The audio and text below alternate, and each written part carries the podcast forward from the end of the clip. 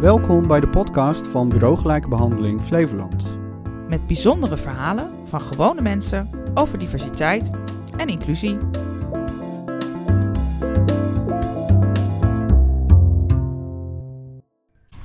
Welkom bij de podcast Ook Mijn Flevoland, de tweede aflevering inmiddels. En we gaan het vandaag hebben over media, beeldvorming en de islam in Nederland en in het bijzonder in Flevoland. Vandaag aan tafel hebben we Ewout Butter, zelfstandig onderzoeker, adviseur en toneelschrijver. En hij is de oprichter van Republiek Allochtonië. Rechts van mij zit Arzus Ricci, woonachtig in gemeente Dronten en uh, docent op het MBO College Hilversum. Ja. Welkom. En ook Savannah Douri, Almeerse studenten juridische dienstverlening uh, van het MBO College in Amsterdam, als het goed is. Ja.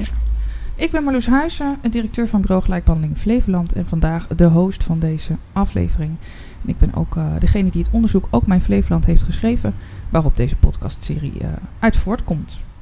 Um, om te beginnen, een klein citaat uit het onderzoek Ook Mijn Flevoland.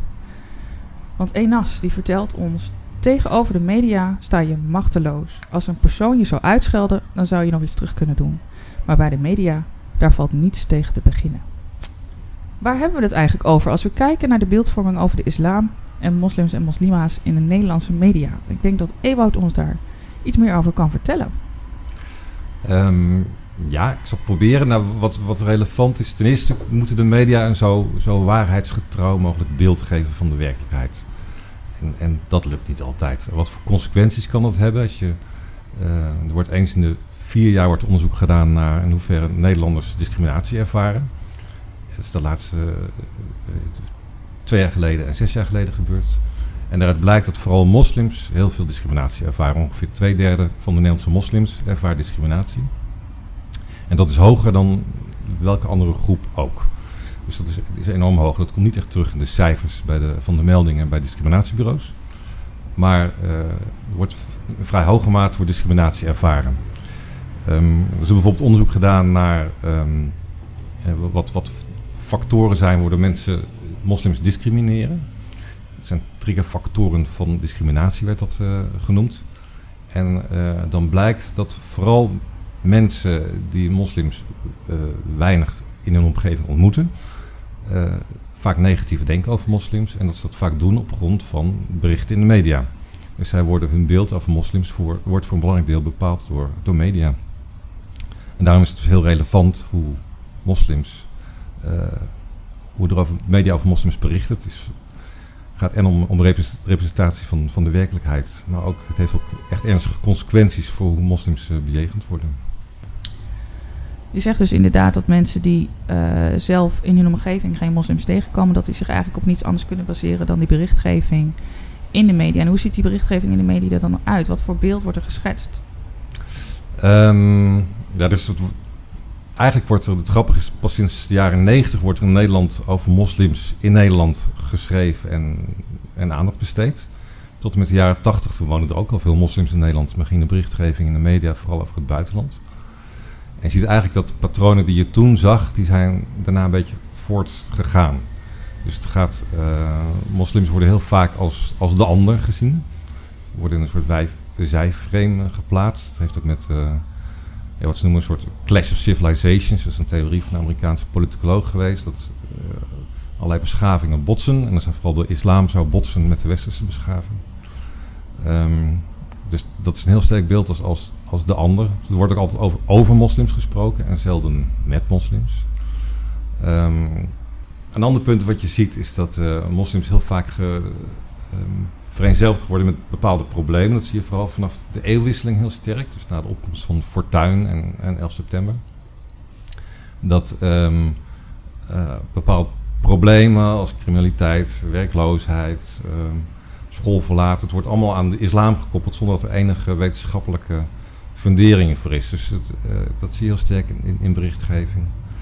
Um, en verder zie je dat uh, als andere, andere punt is dat je een paar, paar, moslims die worden heel erg geportretteerd als de ideale moslim. En dat zijn vaak de moslims die zich uh, enorm uh, hebben aangepast, zoals dat dan wordt geframed, aan, aan, de, aan de Nederlandse samenleving die er tegenover wordt gesteld. Zo. Ja, dus aan de ene kant heb je eh, de moslims die nou, het probleem veroorzaakt uh, in de media. Aan de andere kant heb je dan het beeld van de perfecte moslim. En dat is eigenlijk de onzichtbare moslim. Dus Ja. die je eigenlijk niet, bijna niet meer zou herkennen als islamitisch. Eh, en, en da- dat zijn eigenlijk de enige twee beelden die we voorgeschoteld krijgen. Arso, jij bent zelf islamitisch. Ja. Als jij eh, kijkt naar de media, wat valt jou dan op als het gaat over moslims? Of wat, wat, wat voel je daar zelf bij? Nou, je ziet inderdaad alleen maar negatieve beeldvorming in de media. En het is soms direct en soms indirect. Want als je het bijvoorbeeld hebt over een Turks jongen ehm, mishandelt een ander iemand.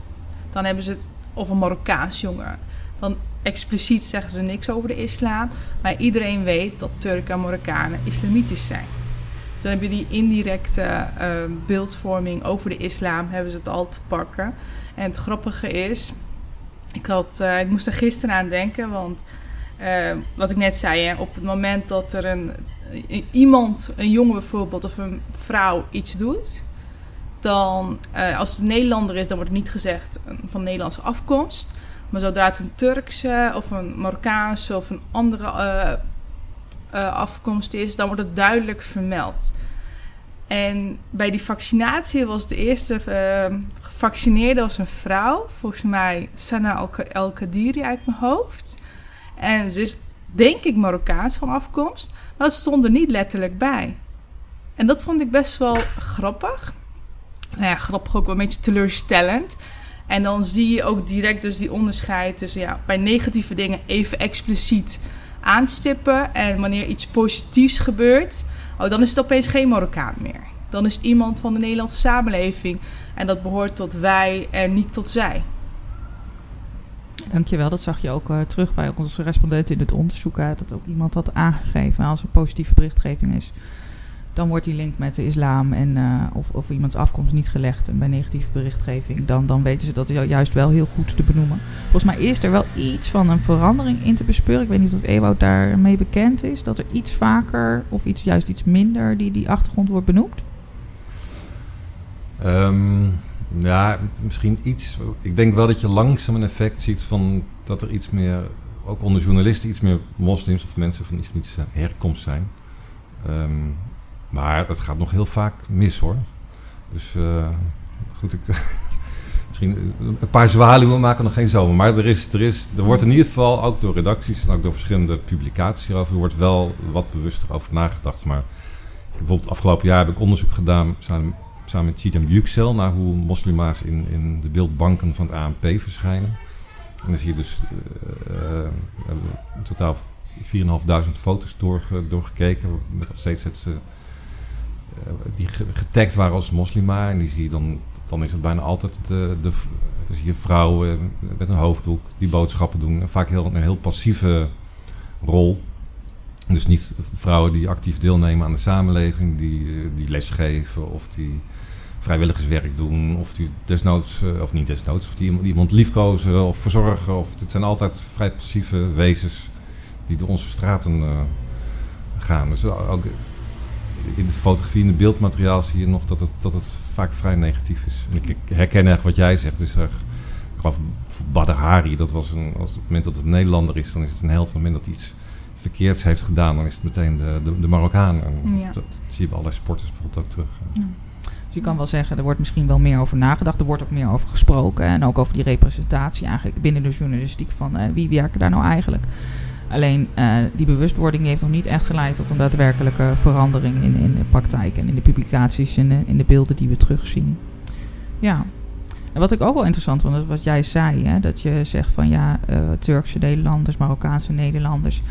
Die, eh, nou daarvan weten we allemaal, die zijn moslim. Maar dat is ook een beetje dat, dat, dat hè, dat de religieuze overtuiging en de afkomst, dat wordt ook een soort één. Het is niet meer dat dat onderscheid wordt gemaakt. Voor zover, ik, eh, voor zover we weten, voor zover we zien, zie je dat steeds meer. Hè, dat, dat, dat één beeld wordt. Ja, nou daar zie je echt dat, dat in de... Als je kijkt naar berichtgeving over Turks, Marokkaanse Nederlands... was het in de jaren 80 en 90 ging het... Of, of het feit dat ze hier werkten of niet werkten... of, eh, of hier naartoe waren gekomen... eh, maar werd de religie zelden benoemd. En dat is echt sinds eind jaren 90, begin deze eeuw erg veranderd. Dan waren het opeens allemaal moslims en werd de islam er steeds bijgehaald. En uh, te pas en te onpas. En wat je dan ook ziet, dat was ik net vergeten, is dat het uh, dan ook wordt voorgesteld steeds alsof het één, alsof alle moslims hetzelfde zijn. Alsof het om een heel homogene groep gaat. Terwijl de, de enorme diversiteit onder moslims wordt uh, volledig miskend. Dan. Het wordt volledig gegeneraliseerd. Dus dat is gewoon jammer. Iedereen wordt over één kamp gescheerd.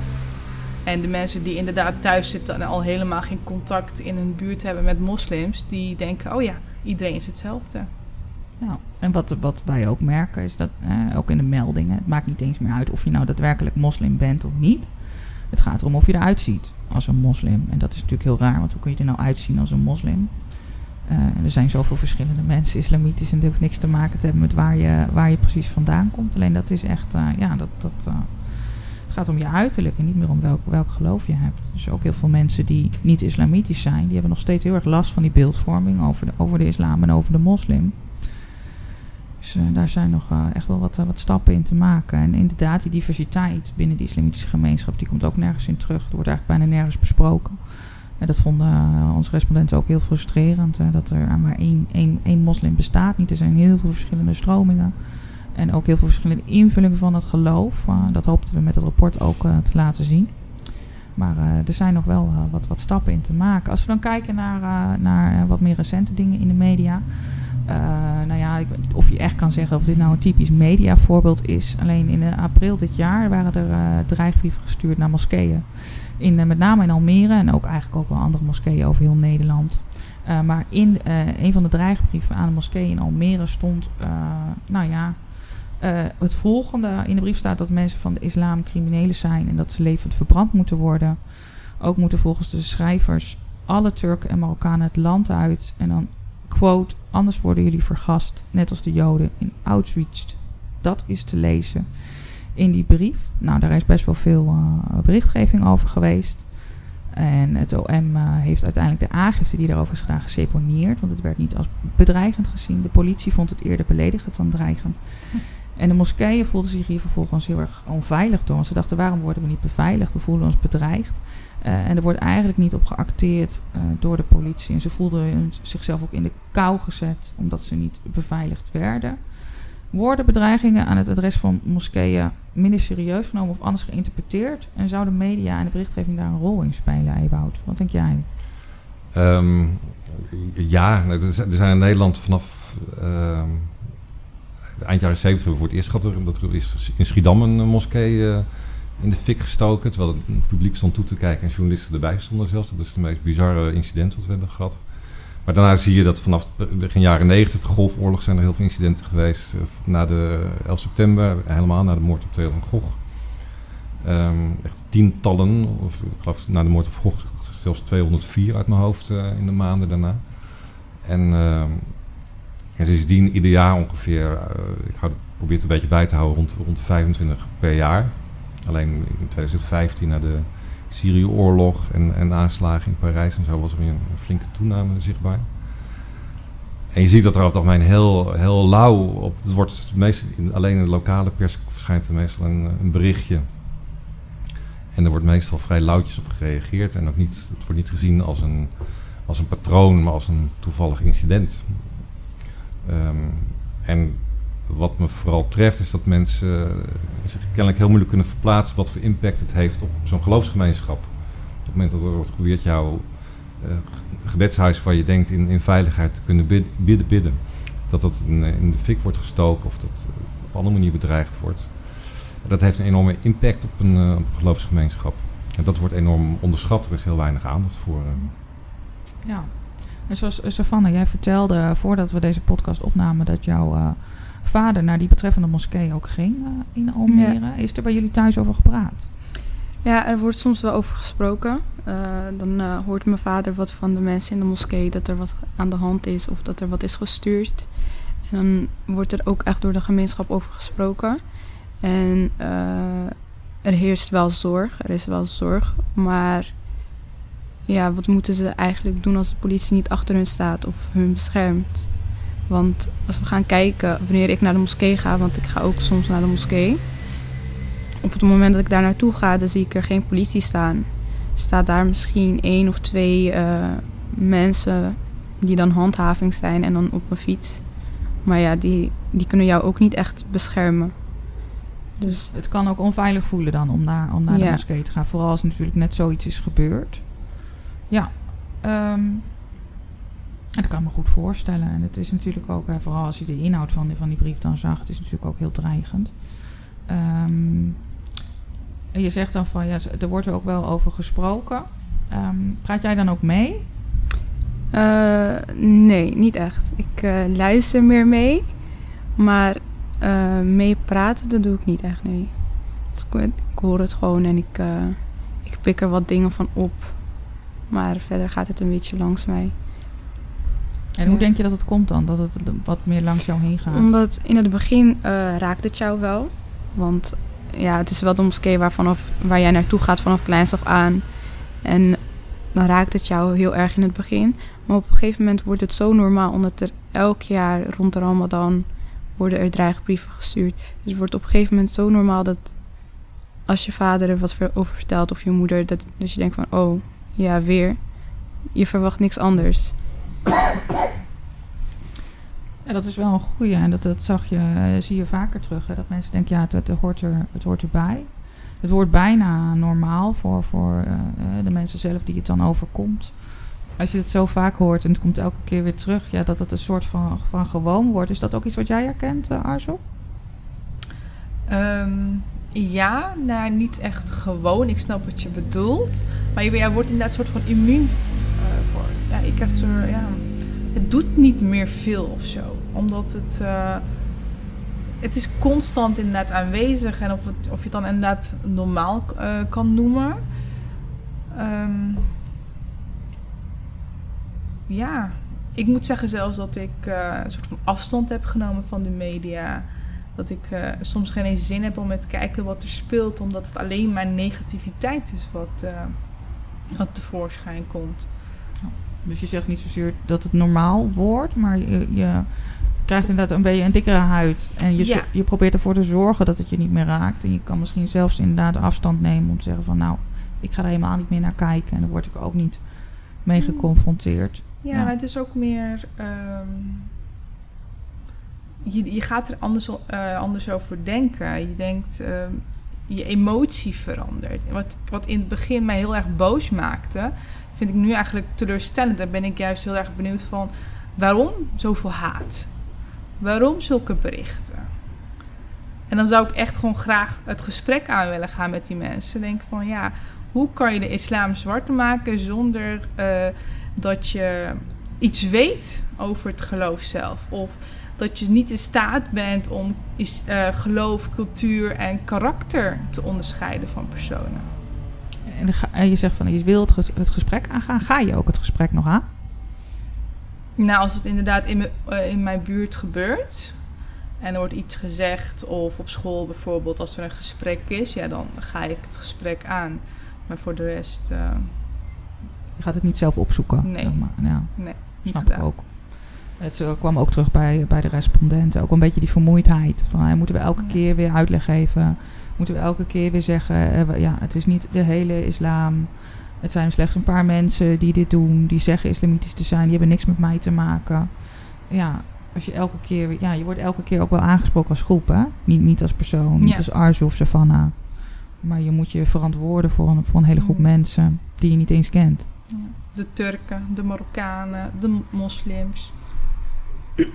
Ja, het zou een stuk makkelijker zijn als de Turk en de Marokkaan en de moslim eh, daadwerkelijk zou bestaan. Maar dat, dat doet het natuurlijk niet. Eh, en dat zou handig zijn als mensen ze daar wat meer van eh, doordrongen worden. Ander voorbeeld, ook uit eh, de media, een heel recent eh, voorbeeld. Dat was het eh, boek van Erika Meiland. Waarin zij, eh, ik zie al lachende gezichten aan tafel. Of in ieder geval wat teleurgestelde gezichten aan tafel. Eh, hierin werden, in het boek werden boerkadragende vrouwen vergeleken met pinguïns. En eh, Erika was ook van mening dat er eigenlijk geen vrouw uit eigen beweging eh, een hoofddoek zou willen dragen. Eh, volgens mij, als ik jullie reactie zo zie, hebben jullie dit ook wel voorbij horen komen in de wandelgangen. Savannah? Ja, dat is een beetje teleurstellend om te horen. Want vrouwen hebben wel degelijk een keus. En ja, Penguins. Dat is wel jammer dat je daarmee vergeleken wordt, omdat jij ervoor kiest om jezelf te bedekken en dat in een vrij land. Het is wel jammer. Ja. Narsu? Ja, ik vond het eh, vooral grappig eh, dat ze bij Jinek heel erg uh, herhaalde van ik denk niet, ik geloof niet dat ze dat vrijwillig doen. Dan denk ik van hoe kan jij namens een ander denken? En hoe ben jij zo zeker van je zaak zonder een keer in gesprek te zijn gegaan? Want ik denk niet dat zij in gesprek is gegaan met een moslima die een hoofddoek draagt. Ja. Dus dat vind ik wel heel apart dat ze dan uh, zulke uitspraken kan doen. En die vergelijking met pingwings. En dan zegt dat ze vrijheid van meningsuiting uh, er recht op heeft. En ja, je hebt inderdaad recht op vrijheid van meningsuiting. We wonen in Nederland. Alleen die grens tussen kwetsen, beledigen en vrijheid van meningsuiting is wel heel dun. En vooral iemand die dan zo uh, bekend is in de media, gewoon een BN'er is, zou daar iets meer op moeten letten. Ja, ja inderdaad. De vrijheid van meningsuiting is natuurlijk een groot goed. Aan de andere kant mag je ook niet kwetsen, niet beledigen, niet discrimineren. Maar die grenzen lijkt wel steeds uh, nou ja, op te schuiven in, in de richting van de vrijheid van meningsuiting. Je zegt ook, Erika is een BN'er, die zou daar meer op moeten letten. Want die heeft natuurlijk veel meer invloed op uh, nou ja, het algemene publiek. Hoe kwalijk is het dat weer die vrijwilligheid van het dragen van een hoofddoek uh, op deze wijze ter discussie wordt gesteld? Ewout? Um, dat vind, vind ik lastig. En af, af ik ben helemaal met jou eens van dat, dat het gebeurt op grond van vooroordelen, zonder met mensen, met vrouwen in dit geval in gesprek te gaan. Uh, dat we die voordelen, die zijn voor een belangrijk deel gebaseerd op berichtgeving uit het buitenland. Wordt vaak Iran wordt uitgehaald, aangehaald, waar je als vrouw juist niet zonder hoofddoek kan, uh, kan lopen. En er zijn ook absoluut in Nederland vrouwen die dat zonder of niet uit vrije wil doen, maar het merendeel van de vrouwen, en ik heb in de afgelopen jaren met heel veel onderzoeken heel veel gesproken, die doet dat wel. En iedereen heeft daar zijn eigen argumenten voor. weet ik één keer had ik net een discussie over hoofddoeken gehad met, met meiden. En toen liepen we met z'n allen naar buiten. En toen kwamen, was dit daar tegenover was een, een pand. Waar allemaal keurige heren in pak naar buiten liepen. En terwijl ze naar buiten liepen, waren ze allemaal hun, hun uh, das aan het losknopen. Allemaal exact hetzelfde pak. En toen had, moesten we ook lachen. Of ja, in hoeverre is dat een, een vrije keus of, een, uh, of aanpassen aan normen? Of, ja. En dat wordt niet geproblematiseerd niet helemaal een goede en eerlijke vergelijking, maar het is wel, we zijn zo gefocust op, die, op die hoofddoek en zo dat dan problematiseren. Dat we denken, ja, het is, een stukje stof. En voor sommige vrouwen heel bewust trekken ze dat aan om hun identiteit te onderstrepen. Ik ken ook heel veel vrouwen die dat, dat hebben gedaan, of als bekeerling, of juist dat ze zijn opgevoed en van hun ouders of omgeving helemaal niet moesten, maar dat juist bewust voor kozen om het wel te doen. Dus ik ben het eigenlijk met wat jij net zei, uh, eens van ga met die vrouw het gesprek aan. En, en ja, niet, niet op grond van allerlei vooroordelen. Dit, uh... Ja. ja. En, en denk je dan, ja, dat weten we natuurlijk niet zeker, maar uh, niet iedereen zal vervolgens ook uh, Jinek gaan kijken en die discussies voorbij zien komen of zich daar verder in verdiepen. Dat dit, dat dit dan weer op deze manier wordt gesteld door Erika. Uh, dat er ook heel veel mensen dan weer worden bevestigd in, in dat idee wat ze misschien al hadden over die vrijwilligheid van de hoofddoek of onvrijwilligheid, uh, het beeld dat dan wordt geschetst? Ja, ik denk in dit geval is wel iets bijzonders gebeurd. Is dat er vrij veel ophef over is, over is gekomen. En dat er allerlei bedrijven zijn die dit programma sponsoren. En die zeiden van we stoppen ermee als je daar. We willen ons niet hiermee mee afficheren. Dus in dit geval, en ik denk ook niet, ik moet eerlijk zeggen, ik ben zelf geen trouwe kijker van uh, het programma van de Meilands. Maar ik geloof niet dat, dat, het, dat Erika Meiland wordt gezien als een gezaghebbend persoon als het gaat om, om standpunten hierover. Dus ik, ik, ik, denk dat in dit geval de impact wel meevalt. Maar ja, er zijn ook uh, mensen, die, politici, die uitspraken over de hoofddoek doen. Of de, de beroemde kop voor de tax van Wilders, dat vind ik veel, veel kwalijker in die zin. Het heeft en ook dat dat wordt uh, vaak heel weinig tegenspraak krijgt. Dat, dat, dat, dat, vind ik zelf meer impact hebben dan, dan Erika Meiland. Misschien heeft dit dan juist wel uiteindelijk de andere impact. Namelijk hè, die ophef die er is ontstaan. En dat mensen daar juist eigenlijk heel boos over zijn geworden. En ook bedrijven boos over zijn geworden. Wat je misschien tien jaar geleden nog niet uh, zou hebben gezien in de Nederlandse samenleving. Dus ja, wie weet. Um, even kijken. Oh ja, nou, een van de populaire series van dit moment. Van afgelopen jaren natuurlijk. Dat is de, de Mokro Mafia. Ik denk dat het bij de meesten wel een bekende serie is. Het gaat natuurlijk over criminaliteit, over maffia. En dan met name onder Marokkaanse Nederlanders. Uh, het is een serie van fictie gebaseerd op een boek. Wat ook deels gebaseerd was op de, nou, de werkelijkheid van een uh, nou, beperkte groep criminelen. Is dat populair uh, onder, onder, onder jullie of onder jullie studenten? En Savannah zit zelf nog uh, op school. ja, het is best wel populair. Vooral in het begin, toen het net uitkwam, toen keek echt iedereen ernaar. Oké, okay, dus het was even heel erg hip. Ja, omdat het vooral, denk ik, Mokro Mafia heet. En het was iets nieuws. En ja, ik denk dat het daardoor heel hip was in het begin. Maar naarmate de tijd is het wel een beetje gedaald. Nou, dus ze uh, proberen nu weer een nieuw leven in te blazen. Ze gaan ook een remake maken of een of andere uit uh, ja. vervolg met een andere Mokro Mafia titel. Ja. En onder jouw studenten, Arzo? Ik had vandaag toevallig uh, die vraag ook in de klas gesteld. Van, hebben jullie Mokro, Mokro Mafia gekeken in die serie? En er waren twee van de vijf studenten uh, die er waren, had het wel uh, bekeken. Maar het was niet echt dat ze zoiets hadden van... het heeft echt heel veel impact op ons gehad. Nee. nee. Maar er werd wel naar gekeken. Heb je er zelf naar gekeken? Nee, nee? ik heb er zelf niet naar gekeken. Nee. Oh, oh, oh. Ik heb nee. geen tijd gehad. Oh, nee, helaas. Nee, je hoeft het ook niet specifiek te gaan kijken hoor. Maar ik uh, weet dat wel veel mensen het wel hebben gezien. En wat ik zelf dan opvallend vond, ik was een keer op school. Uh, op een basisschool. En er was een jongetje, een Frans-Nederlands jongetje. En die uh, zei dat iedereen altijd dacht dat hij slechte dingen ging doen. Dat is een heel negatief beeld over hem hadden. Ook docenten en ook andere mensen. En in mensen in zijn omgeving. Dat ze eigenlijk het slechtste van hem verwacht. En hij gaf wel de schuld aan de mokromafia.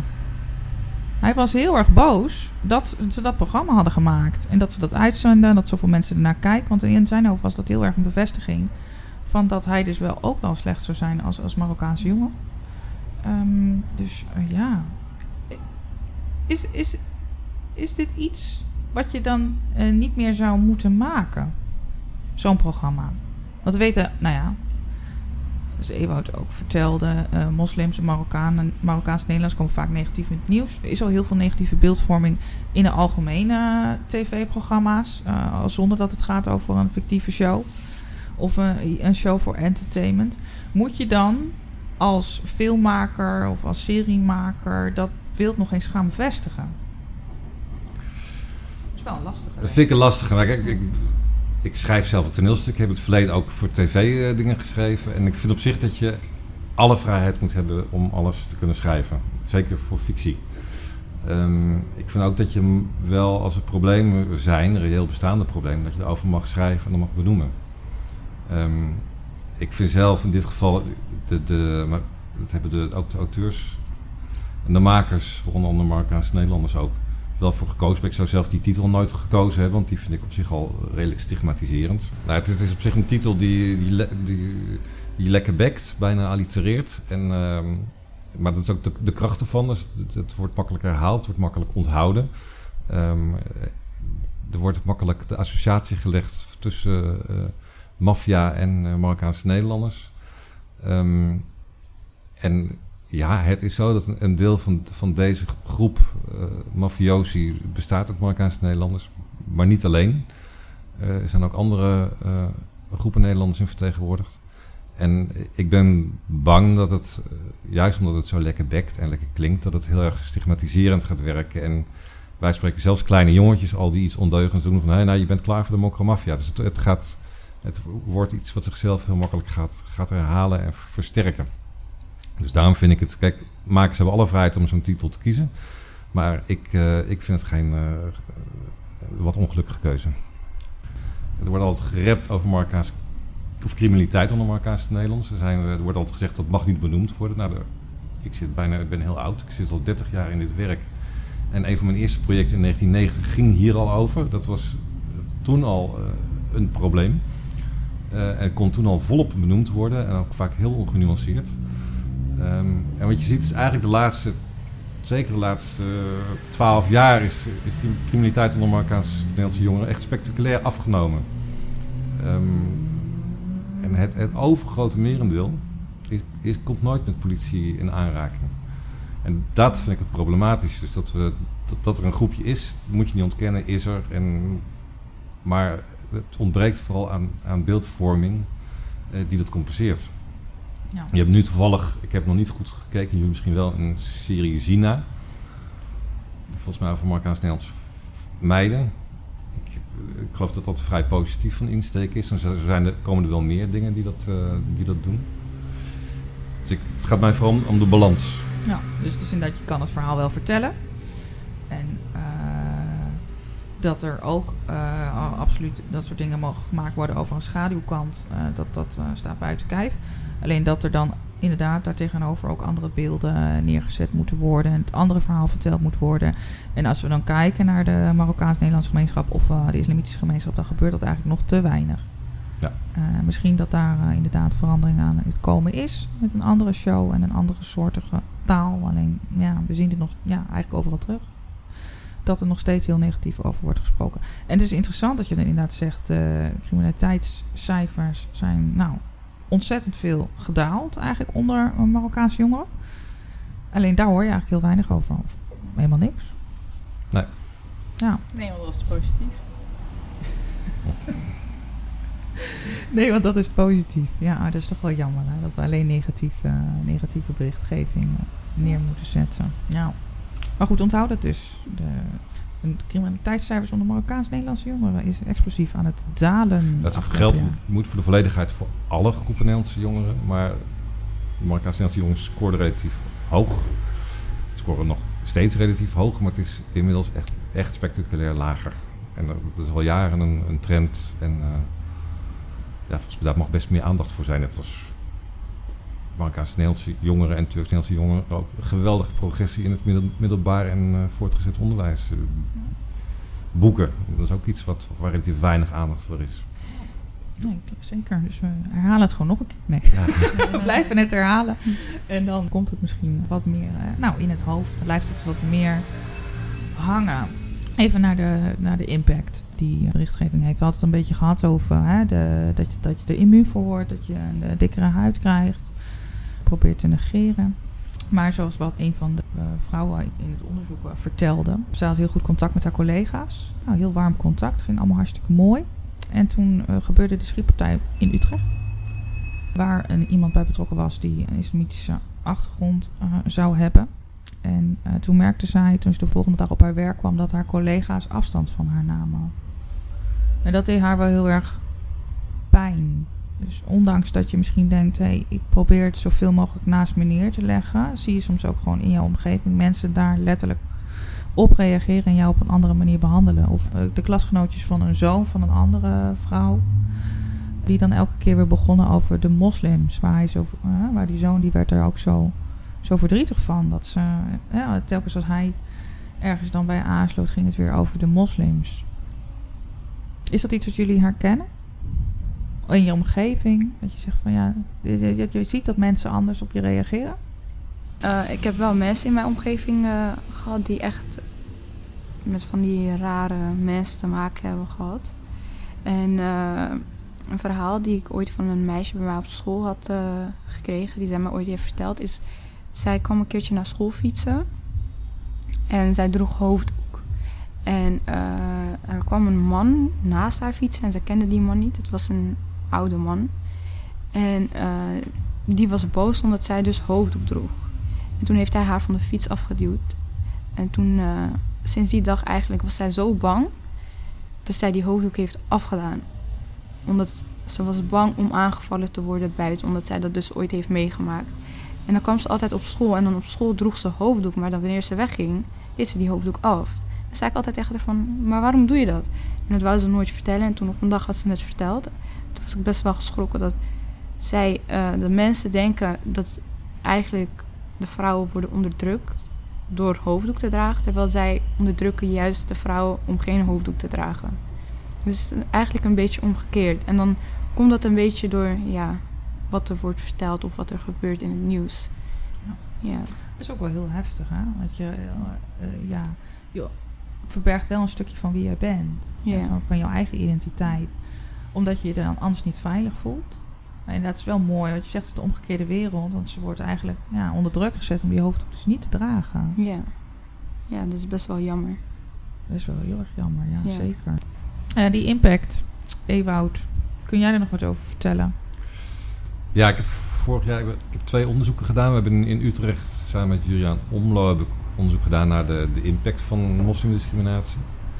En samen met Roemer van Oort en Ineke van der Valk hebben we de vierde monitor moslimdiscriminatie gemaakt. En dat ging vooral over discriminatie van moslims op de arbeidsmarkt. En wat, je, er zijn, wat daaruit blijkt, zijn heel veel mensen die, die eh, onge- ongeveer de helft van de mensen heeft ervaringen van, eh, van discriminatie of iets, nou, de helft tot twee derde van ervaring op grond van hun is, islamitische achtergrond of vermeende islamitische achtergrond, wat je net in het begin ook terecht zei. Er zijn ook veel mensen die zelf geen moslim zijn of geen moslim meer zijn, maar daar wel op aangesproken worden.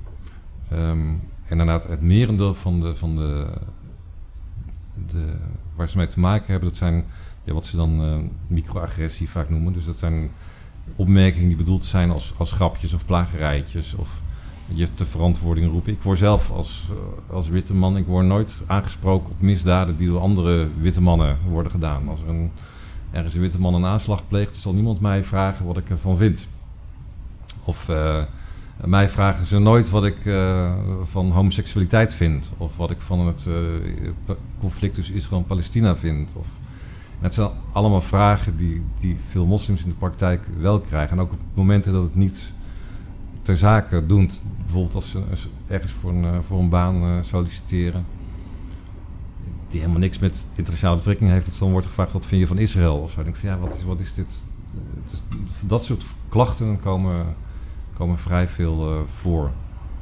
Eh, en dat heeft, als mensen dat vaak meemaken, heeft dat, een, heeft dat een impact. Dat ze er boos van worden of verdrietig. Of dat ze inderdaad discussies gaan mijden of situaties gaan mijden waarin dat voorkomt. Of naar tv-programma's niet meer gaan kijken. Of, nou, dus het heeft het, uiteindelijk een, een invloed op hun, hun vrijheid. Vrijheid en, hun- en hun welzijn natuurlijk. Ja. En ook wel een vertrouwen, denk ik, in, in de maatschappij. Ja. Maar het vervelende is dat heel veel mensen die die opmerkingen maken, zijn zich er niet van bewust. Het is ook niet altijd vervelend bedoeld. Maar het heeft, als je het heel vaak hoort of merkt, heeft het wel een impact. Ja, wat ik zelf ook inderdaad, dat vond ik een heel opvallend voorbeeld. En ik denk dat die mensen eh, die dat deden, dat misschien ook helemaal niet doorhebben. Maar dat was inderdaad toen een van de respondenten in, de trein stapte. Dat twee vrouwen spontaan over Charlie Hebdo gingen praten en Thierry Baudet. Terwijl ze het daarvoor eh, over het weer hadden. Maar ze zagen haar, zij is wel eh, gesluierd eh, en duidelijk eh, eh, moslima. En, en ze gingen gelijk over op een ander onderwerp. En het kan heel goed dat ze dat van zichzelf niet eens door hadden. En dat haar aanwezigheid iets triggerde. Alleen zij hoort dat wel. En zij ziet dat wel gebeuren. En ze wordt op dat moment wel heel erg geconfronteerd met... hé, hey, oh, ik ben dus de moslim. En mensen eh, denken dit soort dingen... want het zijn ook niet de leukste onderwerpen waar het dan over gaat op zo'n moment. Maar over, vaak over, over negatieve dingen die, die spelen in de beeldvorming rond de islam. Ja, ik vraag me af of het echt onbewust zo'n gesprek tot stand komt. Ja, dat, dat, weet, dat weten we natuurlijk niet. Hè? Het zou heel goed kunnen dat ze dat ook bewust eh, deden. Je hoopt het niet. Je hoopt Ja, dat het dan onbewust gebeurt aan de ene kant. En aan de andere kant, als ze iets bewust doen, dan kan je het natuurlijk ook makkelijker, makkelijker veranderen. Hey, wat, wat kan er beter of anders? Waar is behoefte aan? Als je het hebt over media en beeldvorming. Ehm nou, ik, denk- kijk, kijk, voor media het is belangrijk dat er, dat er zo waarheidsgetrouw mogelijk verslag wordt gedaan. Dat is, eh, dus ik, ik ben nooit... eh, slecht nieuws is slecht nieuws en dat moet in alle eerlijkheid gebracht worden. Er hoeft niks verdoezeld te worden. Ehm, ik ben ook niet... Voor mij mag kritiek op islam, op ieder geloof mag. Mag voor mij ook zelfs eh, gespot worden. Ehm, maar dit, vaak is dat het niet. Weet je, als je ergens een, een, een, een dreigbrief voor een moskee is geen kritiek op de islam. Eh, het, verbieden van, eh, van bouwen van moskeeën of het dragen van, van hoofddoeken is, is geen eh, kritiek op de islam. Ga, gaan moslims zelf voeren onderling een ste- altijd, altijd debatten over de islam en wat, wat een goede interpretatie is en weet ik wat. Dus inhoudelijk is dat prima. Dus het is ook de meeste moslims niet zo'n probleem hebben. Maar dat is het vaak niet. En het probleem met media is dat we het vaak over excessen hebben. Dat we eenzijdige beeldvorming plegen. Dat we doen alsof moslims allemaal hetzelfde zijn en niet weinig aandacht hebben voor diversiteit. Ik denk dat daar veel meer aandacht voor moet komen. En ik denk dat het belangrijk is dat er uh, ook in allerlei redacties meer mensen komen te zitten met zelf een islamitische achtergrond. Of in ieder geval mensen die die gemeenschap ook goed kennen. Ja. Waar heb jij behoefte aan, Arzu? Ja, iets minder uh, negativiteit inderdaad over de islam. En wat Ewout ook zei, en gewoon, gewoon de waarheid. En uh, zonder te benadrukken als er iets gebeurt. Als iets slecht is, dan is het slecht inderdaad. Maar daarbij hoeft niet benadrukt te worden de afkomst is, wat het geloof is van die persoon. En uh, wat ik dan, als we het dan hebben over journalisten. Uh, nou, ik zou zeggen, laat ze een keer in gesprek gaan met uh, moslims. Zodat ze echt een beeld kunnen vormen. In plaats van een mening erin te verwerken. Of in ieder geval de richting op willen laten gaan wat ze graag willen bereiken. Ga gewoon echt in gesprek, in gesprek zodat je daadwerkelijk weet hoe een persoon is. Dus jij zegt eigenlijk ook uh, inderdaad mensen in journalistiek die uh, wat meer zicht hebben en inzicht hebben in, in de islamitische gemeenschap en, en wat daar speelt en de echte de, de mens achter ja. het hokje moslim, zodat ze misschien ook uh, wat representatieve uh, beelden en verhalen neer kunnen zetten. Ja, in plaats van tunnelvisies creëren en ja. mensen in hokjes zetten. Is er nog een rol weggelegd voor de regionale media? Want heel veel gebeurt natuurlijk op landelijk, landelijk niveau. Als je kijkt naar de grote, de grote nieuwszenders en de grote tv-omroepen. Maar je hebt vaak ook de, de, lokale krantjes of, of, of, de regionale tv-omroep of radio-omroep. Zou daar nog een rol voor weggelegd zijn? Ja, daar geldt hetzelfde voor als voor landelijke media. Alleen, die hebben nog meer dan landelijke media het probleem met, met, met bezetting en met... Uh, volgens mij de meeste landelijke krantjes, of de regionale krantjes worden... of kranten. Maar die natuurlijk echt de, hele lokale uh, blaadjes, maar ook de, regionale kranten. Uh, ja, die hebben vaak zo'n beperkte bezetting. Maar op zich zou daar ook juist voor moeten gelden dat ze mensen uit de buurt hebben. Dat ze, dat Arzu net ook zei, ga vooral met mensen, ga er naartoe. Als je een, een artikel schrijft of een, of een reportage maakt, ze hebben allemaal hun dezelfde adresbestandje. Neem, eens een andere adresbestandje, ga eens een keer... Kijk, ik, zat, ik, zat, in een begeleidingscommissie van een, van een lokale omroep. Uh, en die, uh, daar zie je dat ze dan als gasten voor, voor, een praatprogramma uh, wilden uitnodigen. Dan namen ze bijna dezelfde gasten als, als bij De Wereld Draait Door. Of tegenwoordig bestaat dat niet meer, maar dat soort programma's werden uitgenodigd. Terwijl ze niet in, in, de, in de wijken gingen kijken naar ja, waar, een groot deel van hun kijkers vandaan kwamen. En daar waren mensen met minstens waarschijnlijk veel interessantere verhalen die ook nog regionaal van van relevantie zijn. Dus misschien zou zelfs juist daar wel de kans en de kracht kunnen liggen van de lokale omroep. Juist omdat ze dat uh, netwerk echt wel binnen hun eigen wijken wat beter zouden kunnen bereiken. En als ze dat zouden doen, dan zouden ze ook een veel gedifferentieerd beelder, be, gedifferentieerder beeld neer kunnen zetten van hun eigen kijkers eigenlijk, als je zegt. Ja, interessant. En zoals voor, uh, we hebben natuurlijk ook uh, nieuwe media. Zit jij op TikTok? Savannah? Uh, ja, ik kijk soms wel op TikTok, maar ik zie niet echt dingen over de islam langskomen. Natuurlijk, iedereen krijgt een andere For You-page. Dus iedereen ziet wat anders. Maar op mijn For You-page heb ik nog niks gezien waarvan ik dacht, oh, hè? Misschien is jouw bubbel anders uh, dan ja. een andermans bubbel. Als we kijken naar de TikTok, YouTube-influencers, denk je dat daar nog mogelijkheden liggen?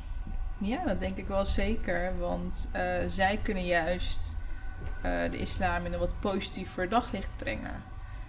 En leuke video's maken, bijvoorbeeld gesprekken voeren. En laten we zeggen hoofddoeken. Dan ga bijvoorbeeld een gesprek aan met iemand uh, die een hoofddoek draagt. Van waarom? Zodat mensen ook kunnen zien dat het, uh, dat moslims, ja, normale mensen, want eh, ja, de mensen die echt haatdragend zijn, ik heb sowieso geen idee waar die haat allemaal vandaan komt. Daar ben ik eigenlijk best wel benieuwd naar. Van hoe komt het dat je een andere groepering, andere mensen zoveel kan haten? Dat is ook wel interessant in die zin van ook, hè, als we nou inderdaad meer dat soort video's maken en met mensen in gesprek gaan en zo. En dan moeten we aan de andere kant ook nog zorgen dat we dan eh, die, die bubbel doorbreken. Ja. van met dat je inderdaad alleen de informatie te zien krijgt eh, die aansluit op jouw interesses en waar je al vaker naar hebt gekeken.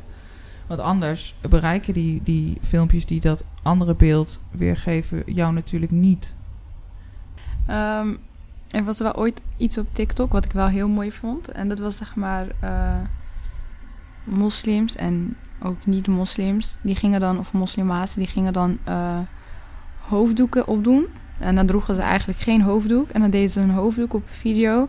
En dan schreven ze erbij eh, op een dag. Of dit ben ik met hoofddoek. En er waren ook niet-moslima's die toen mee gingen doen aan die trend. En dat was wel heel mooi om te zien. Dat, je ziet toch wel een beetje verandering. Dus het is niet allemaal zo eenzijdig meer. Het begint meer, ja, meer mensen beginnen het een beetje te accepteren. Ja. Ik denk dat zeg maar, de nieuwe generatie wat eh, minder problemen gaat eh, hebben met moslims. Zeg maar, als we gaan kijken. En dat moslims minder problemen zullen oplopen als nieuwe generatie. Want meestal zijn het meer de wat oudere mensen die eh, commentaar leveren, leveren op de hoofddoeken. Als we gaan kijken naar Erika, die is best wel oud voor de nieuwe generatie. Dus ik denk dat zeg maar, de eh, nieuwe generatie er wel anders in zal staan en anders met elkaar omgaat.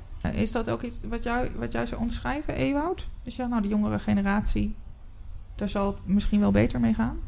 Ja, nee, dat is sowieso omdat ze eh, elkaar meer ontmoeten in, in het echt. En, en, en eh, daarnaast is er een.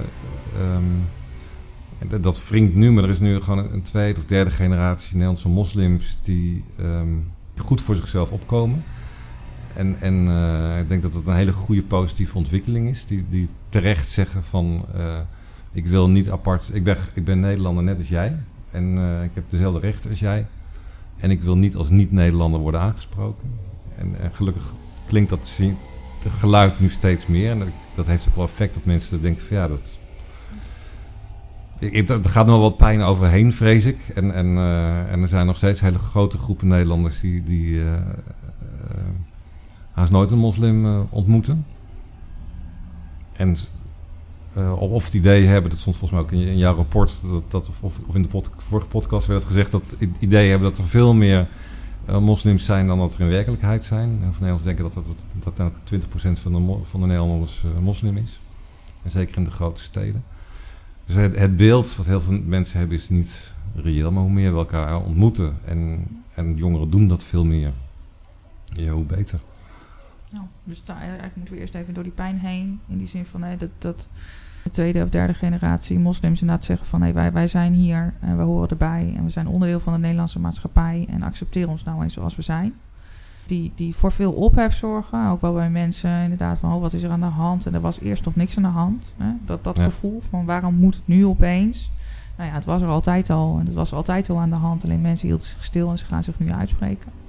Dus je zou eigenlijk eerst meer, eh, daar meer over horen en meer die pijn ook zien. En eh dus er nog meer gesprekken over worden gevoerd en meer discussies.